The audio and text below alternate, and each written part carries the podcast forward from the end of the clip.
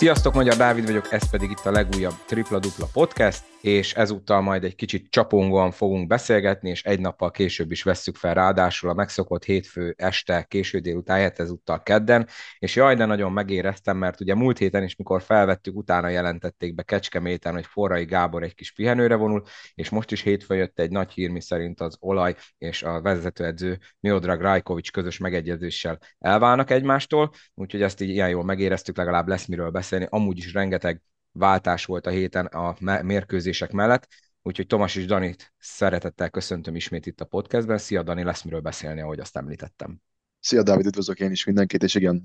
végre van miről beszélni újra, ugye kicsit beindultak az események. Jó, hát akkor kezdjük is ezekkel az edzőváltásokkal, és haladjunk időrendbe a régebbiből. Ahogy említettem, hogy a múltkor, hogy felvettük, utána jött ki a hír, hogy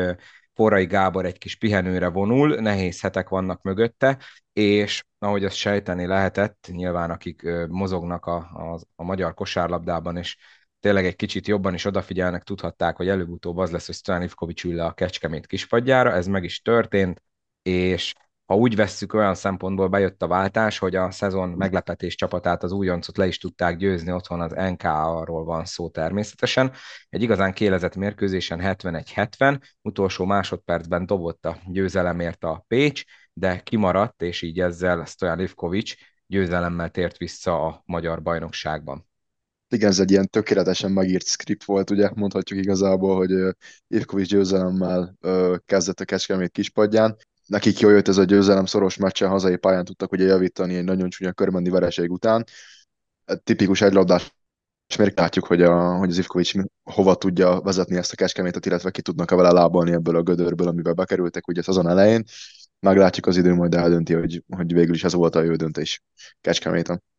Igen, nagyon fontos volt nekik ez a győzelem, ugye múltkor beszéltük, hogy most már a kiesés réme is fenyegeti a csapatot, és ugye a Paks nyerni tudott úgy, hogy muszáj volt a Kecskemétnek is győznie, így most volt versenyben 3-8 alá mindkét gárda, a Honvéd szakadt le egy mérkőzéssel, ugye ők ismét vereséget szenvedtek, vagy ha már ezt így megemlítettem, akkor itt azt mondom, hogy a, a Sopron volt az, aki megverte a Honvédot nagyon simán 87-67-re. Erről a meccsről most nem is beszélünk többet, ne haragudjatok meg, most nem fogunk minden meccse részletesen foglalkozni, mert ezt az elején elfelejtettem mondani, hogy ugye a múlt héten Somogyi Ádám ugrott be, és besélt egy kicsit a Spanyolország, illetve hát az Andorrai szituról, most pedig majd Váradi Benedek csatlakozik be, aki ugye Lengyelországban játszik a Treffel Szopotnál, és ő is fog egy kicsit mesélni, úgyhogy kicsit pörgetjük addig a, a Honi bajnokságnak a dolgait másik edzőváltás, nem emlékszem, erről beszéltünk a múlt héten, Dani, hogy ugye Váradi Kornél is lemondott Kaposváron, amiről ugye utána jött egy hír, hogy nem lemondott, hanem menesztették, volt egy ilyen kis ellentmondás.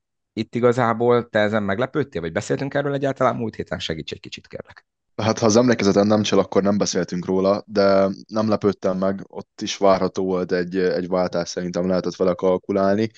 Ugye a, ők az edzőváltás után ugye vereséget szenvedtek oroszlányban, egy egyébként nagyon-nagyon szórakoztató mérkőzésen, ahol a Kaposvár közel 25 pontos hátrányból jött vissza a mérkőzésbe ugye az oroszlány ellen. Igen, ennek a végjátékát, azt az utolsó 20 néhány másodpercet meg lehet nézni a podcast YouTube csatornáján. Átvette ugye egy reményébel dobással, egy nagyon brutális visszalépős hármassal a vezetést a Kaposvár, és utána ugye mindenhol Ruják Andrásnak a visszatett támadó lepattanóját írták, de ha megnézitek a, a mérkőzésnek ugye ezt az utolsó pár percét, akkor látszik, hogy tulajdonképpen egy önkosár volt, valamelyik kaposvári kézről, egyik légiós kezéről pattant vissza ugye saját gyűrűbe, csak ilyenkor a másik csapat csapatkapitányának szokták beírni, és utána volt még egy dobása ébölnek, de, de segítette a hazai gyűrű, hát azért csúnya lett volna, hogy ilyen 20 plusz pontos előnyről elbukja ezt is az oroszlány, de ez rájuk most már mondhatjuk, hogy jellemző idén, hogy a második félidőbe eléggé csúnyán belealszanak sokszor. Igen, ugye ellenünk pont nem ez történt, ellenünk pont a második fél időben másztak vissza, mi voltunk az ellenpélda. Uh, ugye tényleg te is mondtad ezt a támadó pattanót, ugye a Tázsidi kezéről pattant be a labda, aki egyébként konkrétan visszadobta a meccsbe a Kaposvár dobott négy vagy öt tripát, azt hiszem a második fél időben, úgyhogy ez a sorsnak a furcsa fintora, és ugye az oroszlány az a győzelem után még el is küldte ráadásul az egyik légiósát, a Rally Harris Jefferson, ugye ez mai hír. Ezen egy kicsit meglepődtem, én egy nagyon sok oldalú játékosnak tartottam őt, de az oroszlányi vezetők ebben látják a valaki mást, de aki tényleg tudja, nézze vissza, mert egy nagyon szórakoztató mérkőzés volt, főleg ugye a harmadik negyed végétől, a negyedik negyed elejétől. Mondom, ezt vissza lehet nézni az utolsó két-három támadást a YouTube csatornán, illetve akkor, hogyha már itt megemlítettük az OSE játékos elküldését, akkor a Zete is elküldte az egyik légiósát, Quinton Grint. Lehet azt mondani, hogy ez már igazán érett az utóbbi időben, és a, a, ahogy néztem az alai szurkolók reakcióját, ők még itt nem állnának meg, és más légióst is, meg talán edzőt is küldenének el, de nyilván ugye a Zete ezen a héten igazából egy mondjuk úgy esélytelenek nyugalmával utazott szombathelyre, és hát nem is borult a papírforma. Nagyon sima mérkőzés volt, 172. Igazából az a baj, ugye, hogy hogy közvetítette a tévét, de aki ezt a meccset nézte, nem biztos, hogy ez volt a legizgalmasabb, és emiatt fogja megszeretni a magyar kosárlabdát. Te mit láttál, Dani, ezen a mérkőzésen? Hogy az első kérdésre csatoljak vissza a Greennek a, a lecserélés, azt gondolom, hogy nagyon várható volt, és az, a Falkó meccs után én ezt a Lekunász nevű embert is elküldeném a hazalágerszeg vezető lennék. Nagyon-nagyon sima mérkőzés volt, egy kicsit nagyobb ellenállásra számítottam az Alágerszeg részéről. Ugye Falkó ismét elérte a 100 pontot, hogy a Tanó Andris és a Benke vitte a csapatot a hátán, majd jött a Taibi, Perzoli, igazából mindenki hozzátett. Zetének nagyon nem volt esélye, egyedül az Osztoics dicsérhető, meg a Tóth Ádám. Sajnos, sajnos ez a mérkőzés került képernyőre, nem sajnos. Rangodó volt, a nevében volt csak rangodó, ugye a pályán teljesen más láthattunk. Én azt várom, hogy Zalaegerszengen lesz még váltás. Én akár az edző személyét is megmerném most akár kérdőjelezni. Meglátjuk majd.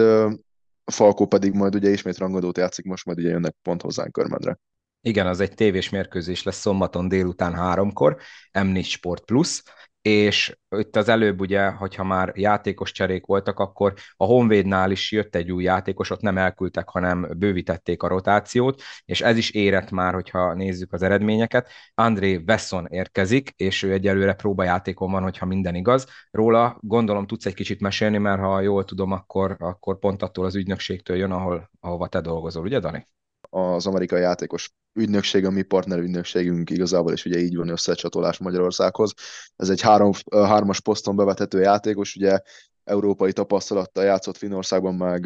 most Svédországban.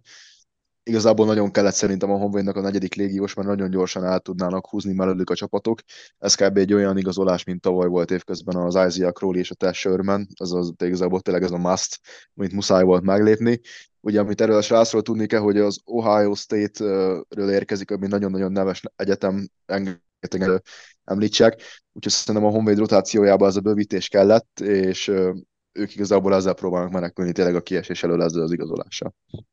És mai friss hír, hogy a Deac is légiós cserélt, Rakim Buckles, akit ugye kb. az eleje óta mindenki mond, hogy nem légiós szintű játékos, utolérte őt is a végzet, és érkezik helyette Tadia Tadic, aki egyébként nem rossz pedigrével rendelkezik, mert Partizán Belgrád nevelés. Ez friss hír, én pont most itt a felvétel előtt láttam, úgyhogy Dani, hogyha esetleg van róla plusz infód, azt megköszönöm, mert én most így hirtelen ehhez többet nem tudok hozzátenni, de itt is érett ez a Buckles cserején szerintem. Igen, érett, és ugye a közleményben le is írták, hogy a Rakim Buckles december közepéig volt ugye garantált szerződése, az új játékosat, Adics, ugye te is mondtad, Partizán nevelés, ugye Szerbiában játszott 12.6 lepattanós átlagai voltak, és egyébként jó tripladoborról is beszélünk, úgyhogy szerintem a Buckleshoz képest mindenféleképpen minőségi váltás,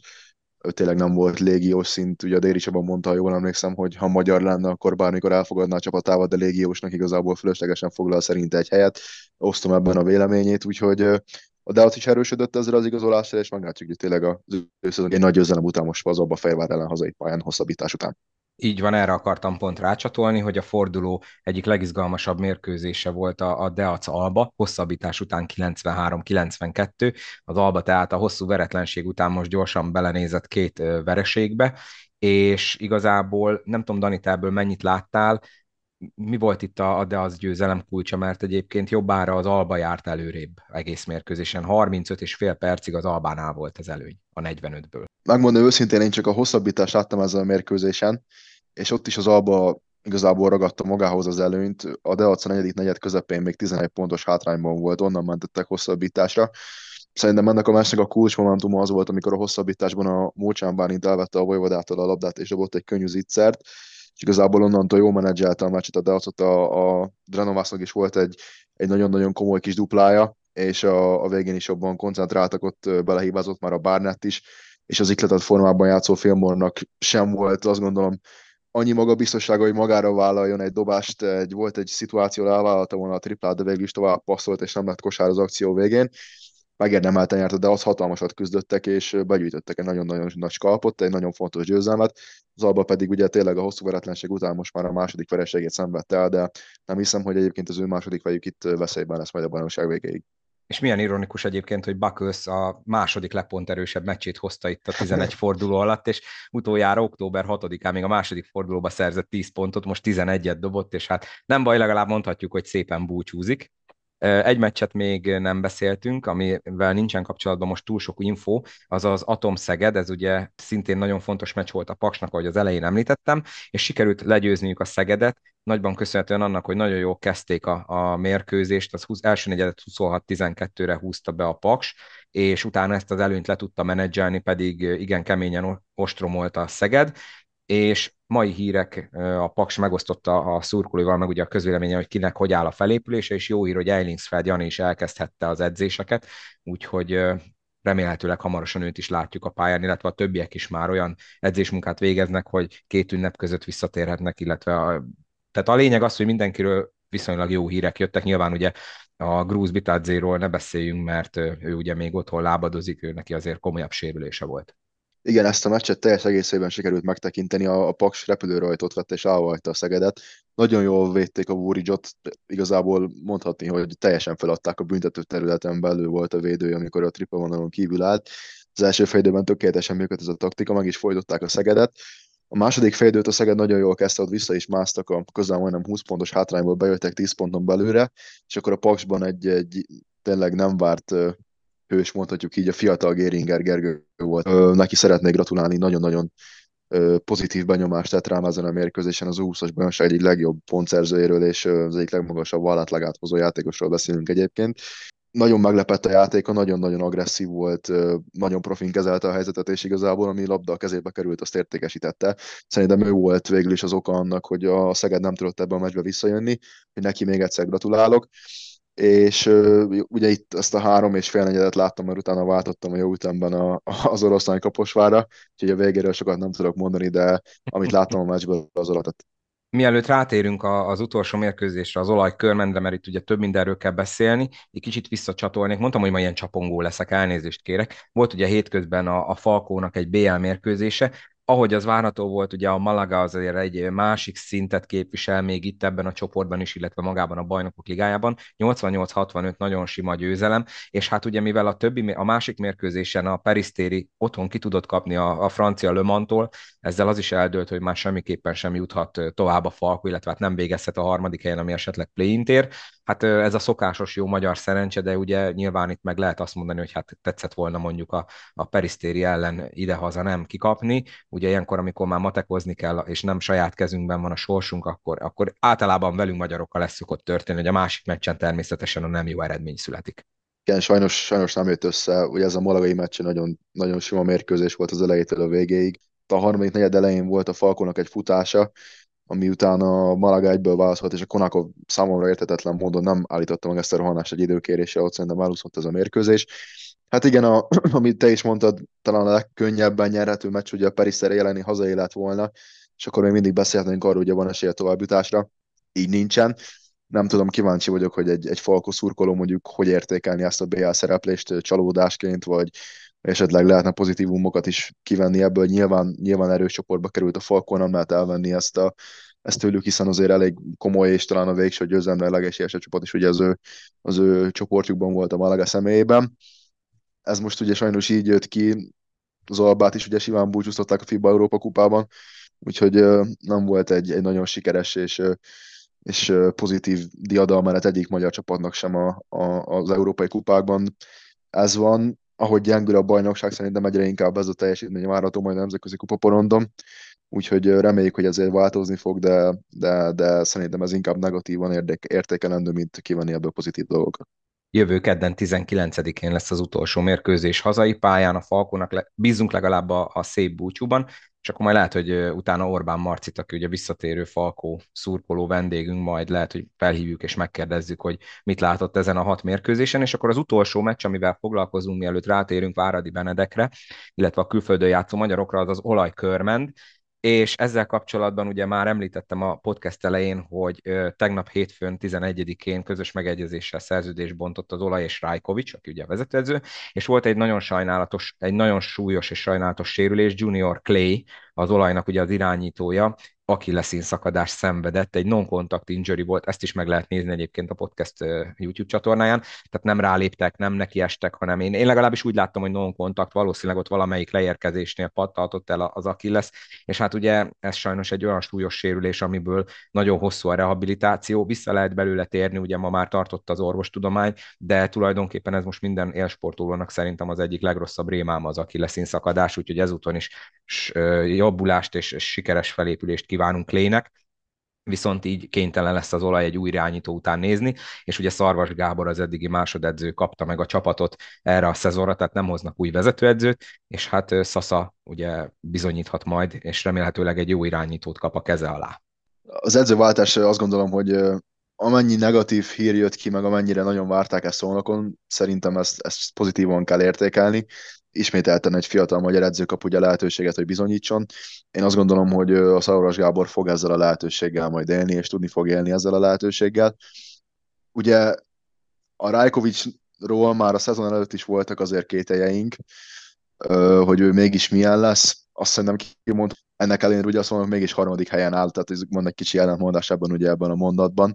De Várjál, szerintem, mert itt, itt, itt, itt hozzáfűzöm, hogy ö, láttam itt sokan értetlenkedtek, hogy egy harmadik helyen álló csapattól miért kell elküldeni az edzőt. Nem az eredménnyel van a baj, hanem a mutatott játékkal. Tehát azért a győzelmek is olyanok voltak, és akkor itt most beszéltünk egy picit erről a mostani körmend elleni meccsről, hogy itt is olyan érdekes rotációkat alkalmazott, Révészádi teljesen elfelejtette, a közönség skandálására úgy tűnik legalábbis, hogy arra küldte be, akkor Wiggins, aki, aki talán a legjobb meccsét hozta, nem kapott csak negyed órát, tehát mindig is ez volt az összes eddigi mérkőzése, hogy nagyon érdekes volt a, a rotáció, nem volt olyan, amikor irányító nélküli csapat volt fent, tehát, tehát oké, okay, hogy jöttek az eredmények, de, de a játékképe az finoman fogalmazva nem volt optimális, és hát ugye lehetett olyan plegykákat is hallani, hogy a, a, a kémia sincs rendben az edző és a játékosok között, igazából én, én azt mondom, hogy érett, és, és remélhetőleg még időben sikerült ezt meglépni. Egyetértek. Egy kicsit a meccsről még egy-két szót hadd mondjak. Ugye a Révész Hádit említette te is, ő döntött el a mérkőzést, nagyon többet nem is kell erről mondani. Körben szólnak, szólnak körben meccsen, amikor a szólnak nyert az X-faktor, aki képes eldönteni a mérkőzést, ez most is így volt. Ugye a Szolnok itt is 6 ponttal nyert egy, tényleg egy, ismét a két irányítóját nélkülöző körmend ellen, és én azt hittem, hogy az a Szolnok most le fog minket lépni, megmondom őszintén, de ahhoz képest egész jól meccsben voltunk, köszönhetően ez a Ferenc Csaba ikletett dobó napjának, ugye 10-ből 6 triplát sülyeztett el a kapitány. Ő hát de várjál, mert csapatot. lehetett volna, hogy lelépjünk titeket, mert 28-16 volt az első negyed, tehát azért volt 15 pont különbség is, de hát aztán jöttek ezek a érdekes pályára küldött ötösök, és tulajdonképpen én azt mondom, hogy egy kicsit meg is köszönhetitek, hogy visszajöttetek a meccsbe, mert tényleg olyan érthetetlen ötösök voltak fönt a pályán, hogy, hogy megakadt a játék, és ez is egy tendencia volt mindig az olajjal, hogy van egy-két jó negyed, és utána meg, tehát a Falko ellen is emlékszünk, hogy a 20 pontos negyed után épp hogy 11 néhány pont összejön, most is a 28 pontos első negyed után 15 pontos negyed, tehát eh, mindig is akadozott a gépezet egész szezonban. Ja, és természetesen Durázi Krisztófer, mikor, ha nem most dobja az első tripláit a bajnokságban, tehát a, a védekezés is azért. Kilencet rámoltatok be, ugye, ha jól emlékszem, az olaj meg dobott megint ötöt, tehát a tripla százalék az ismét botrányos volt. A büntetőről meg ne is beszéljünk. Igen, igen, szerintem ez a tendencia most majd azért meg fog fordulni egy, egy új irányítóval és a Szarvas Gábor irányításával, úgyhogy szerintem szólnak, hogy innentől kezdve nem lesz azért olyan nagy probléma már. Na hát reméljük, hogy a proféta szól belőled következő fordulóban ugye már említettük, tévés meccs lesz a, a Falkó körment, bocsánat, körment Falkó körmendel lesz a mérkőzés. Csütörtökön is lesz már egy nyitó meccs Szeged Sopron, az is érdekesnek ígérkezik. Alba Zete, az Albának ugye most két vereség után szinte kötelező a javítás, és hát a Zete ugye most egy elég nehéz periódusában van a, a sorsolásának. Paks oroszlány, a Paks kapaszkodhat tovább, ugye két győzelmük van zsinórban, Kaposvár Kecskemét, nagyon érdekes mérkőzés lesz, több okból kifolyólag is. Honvéd Deac, kíváncsian várjuk, hogy a Honvéd most már egyel több légióssal mit tud alkotni, mert nekik is nagyon kéne már egy győzelem, és egy Pécs szolnok, és meglátjuk, hogy Szarvas Gáborral mit tud csinálni a szolnok, és hát ugye mivel kettő forduló van a 13-ig, ugye a Falko és az Alba pedig már most hétvégén meg lesz a 13-mal, ami ugye a Magyar Kupa véget nagyon fontos, ezért itt most tényleg nagyon érdekes mérkőzések lesznek. Igazából az, a, az Alba ugye szinte már biztosan ott lesz a második, sőt konkrétan biztosan ott marad legalább a második helyen, és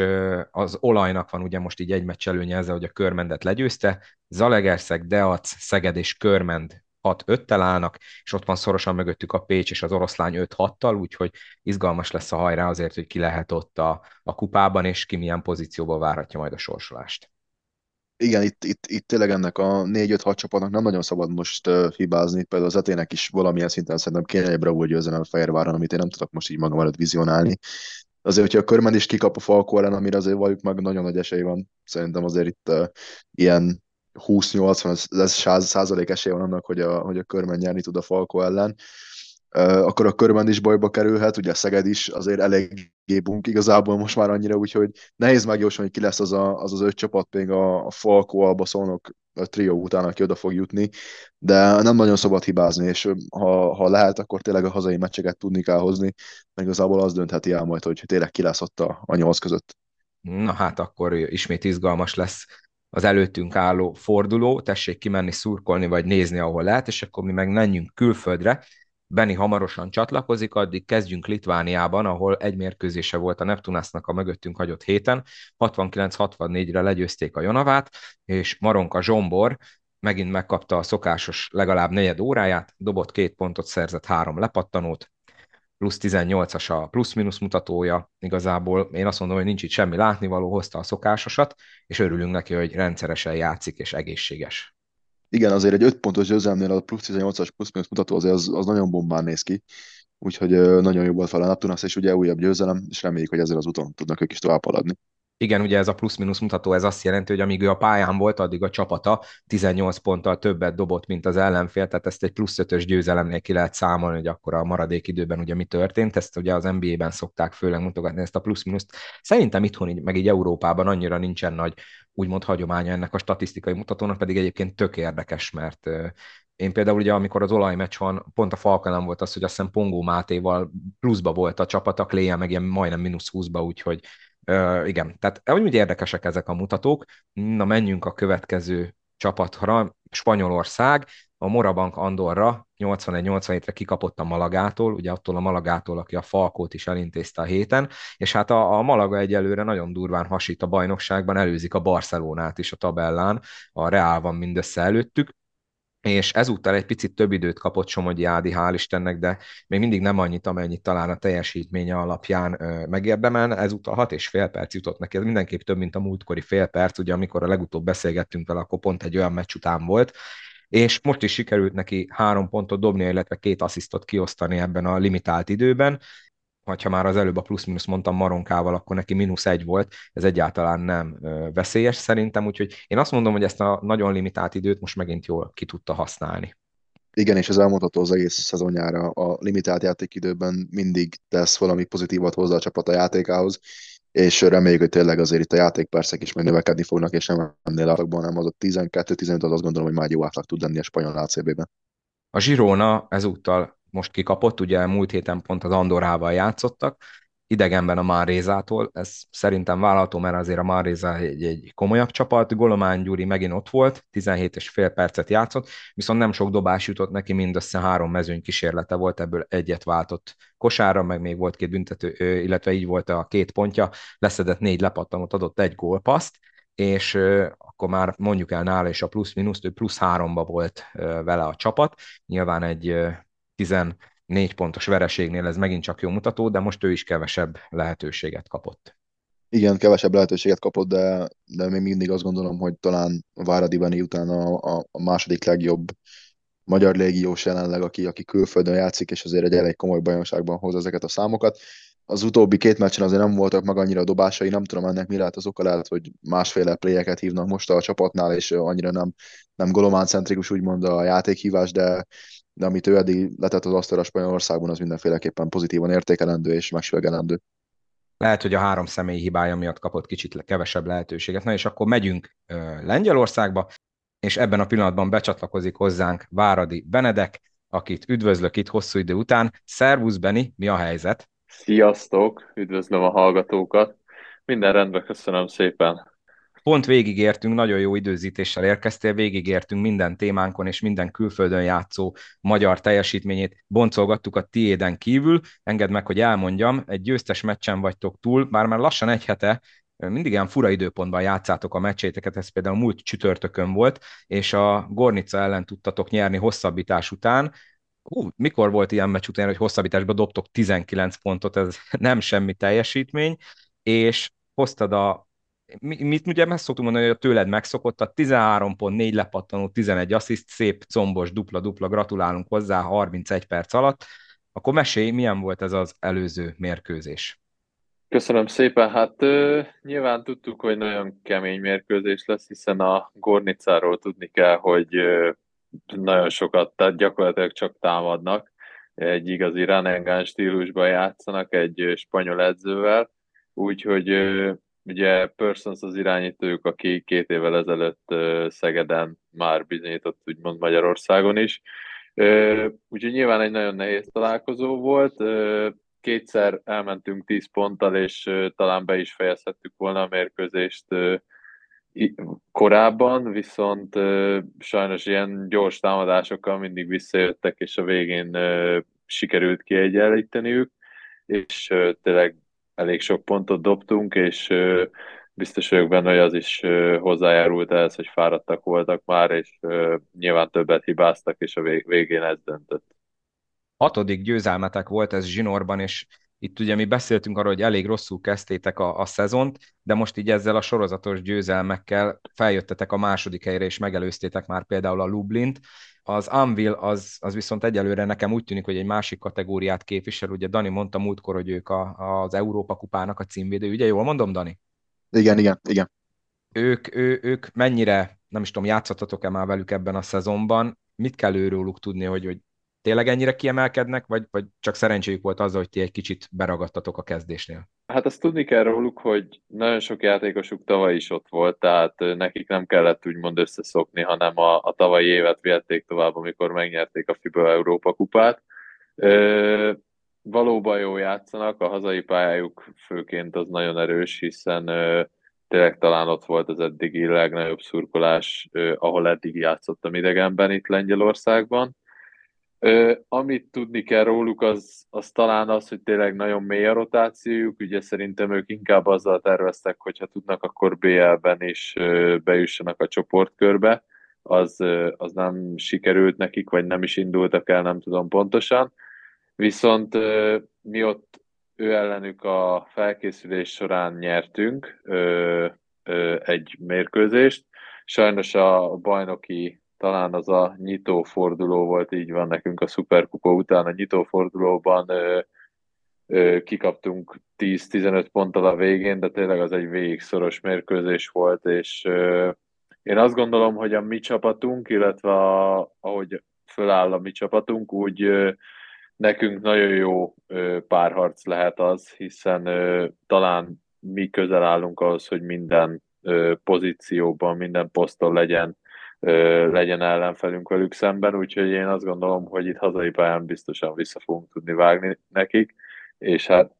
nyilván a bajnokság még nagyon hosszú, persze nagyon jól kezdték a szezon, nagyon szépen játszanak,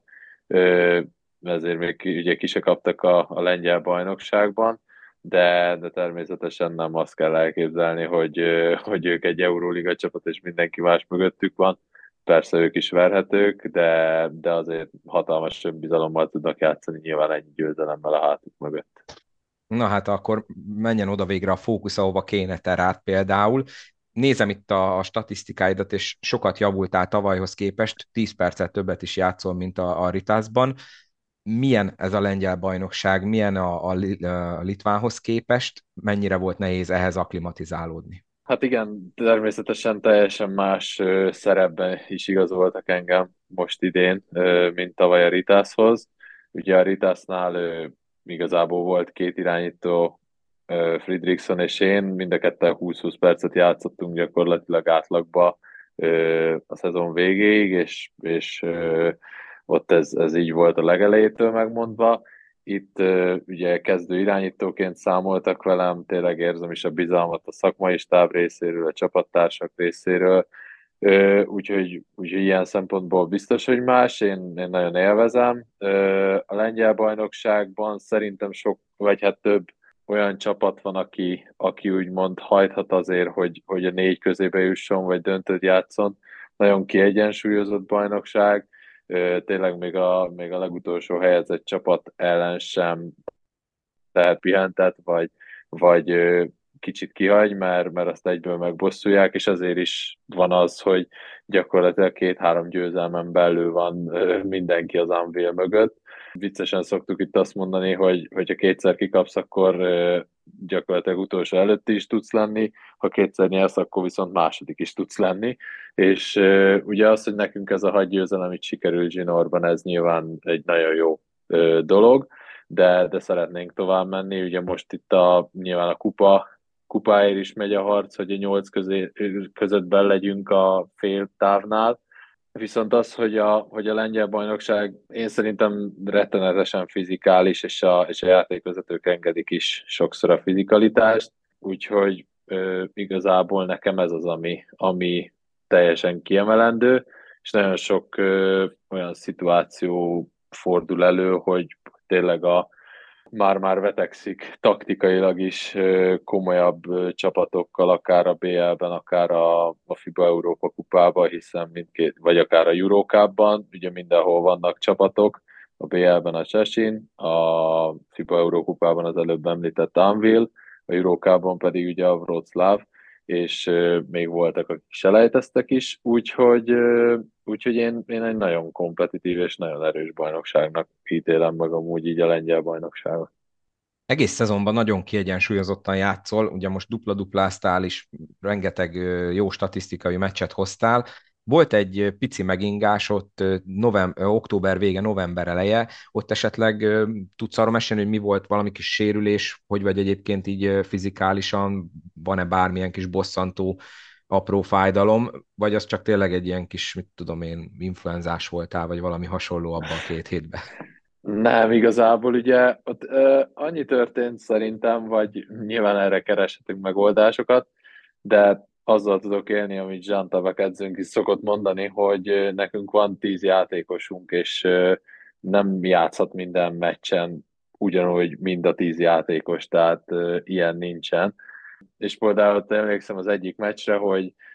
Ugye hozzánk szezon közben érkezett egy csereirányító, úgymond, mert szerintem a szakmai stába, akiket igazoltak így, hogy majd az irányító poszton azt a 10-15 percet, amit én nem játszok, elviszik, nem annyira voltak megelégedve, és felszabadult egy lengyel srác, Jakub Schenk, aki, aki amúgy az Anville-ba kezdte a szezon, neki nyáron volt egy elég komoly egészségügyi problémája, amiből sikerült kijönnie, az Anvil leigazolta két hónapra, és most eljött hozzánk, vagy hát leigazoltuk mi, és nyilván nekünk ő egy segítség volt, hiszen ezáltal a játékunk, vagy a, a, ezáltal kialakult a tízes rotációnk is, és talán ott volt egy meccs a Légia ellen, azt hiszem itthon, hogy neki talán az volt az első meccse, sokkal jobban is akart bizonyítani ott a mérkőzésen a légiának személyes okok miatt, úgyhogy, úgyhogy neki ott tényleg minden nagyon jól ment, és, és, és örültünk annak, hogy sikerült megszereznünk a győzelmet, úgyhogy biztos, hogy vagy lehet, hogy voltak ilyen tényezők, de, de ahogy szoktam mondani, örülök, hogy nyertünk azokon a meccseken, vagy azon a meccsen, amin ott kicsit rosszabbul ment nekem is a játék, örülök, hogy a szakmai stáb igazából megtalálta azt a... És tényleg, ahogy említetted, örülök annak, hogy, hogy kiegyensúlyozottan tudom hozni azt, amit elvárnak tőlem, és itt most nem is csak statisztikában gondolok erre, hanem, hanem arra, hogy, hogy amit, amit kérnek tőlem az edzők védekezésbe és támadásba, azt, azt meg tudom tenni, és tényleg ez, ez a bizalom kölcsönös igazából akkor ahogy kiveszem a szavaidból egyelőre, maximálisan szerintem elégedett vagy a magaddal is, meg akkor az szerepeddel is, ha jól sejtem. Így van, így van, természetesen. Jól érzem magam, jól érezzük magam, magunkat a párommal, és tényleg az, hogy, az, hogy most itt a, nyilván a csapattal is nyerünk, és, és második helyen vagyunk, ez, ez azért könnyebbség, de, de persze szeretnénk ezen tovább menni. Sajnos mindjárt lejár az időnk, és Dani, mielőtt megkérdezlek, hogy neked van-e kérdésed, Benny friss ír, hogy Gasper Okon lett a magyar válogatott szövetségi kapitánya. Te ugye jól ismered őt, mit gondolsz erről a kinevezésről? Én azt gondolom, hogy nyilván hallottam plegyka szinten én is, hogy, hogy ő lehet majd, egyik, majd az egyik jelölt, vagy ő lehet a szövetségi kapitány. Én igazából dolgoztam együtt Gasperrel, persze örülök neki, nem, vagy ismeri a magyar bajnokságot, ismeri a játékosokat, szerintem tudja, hogy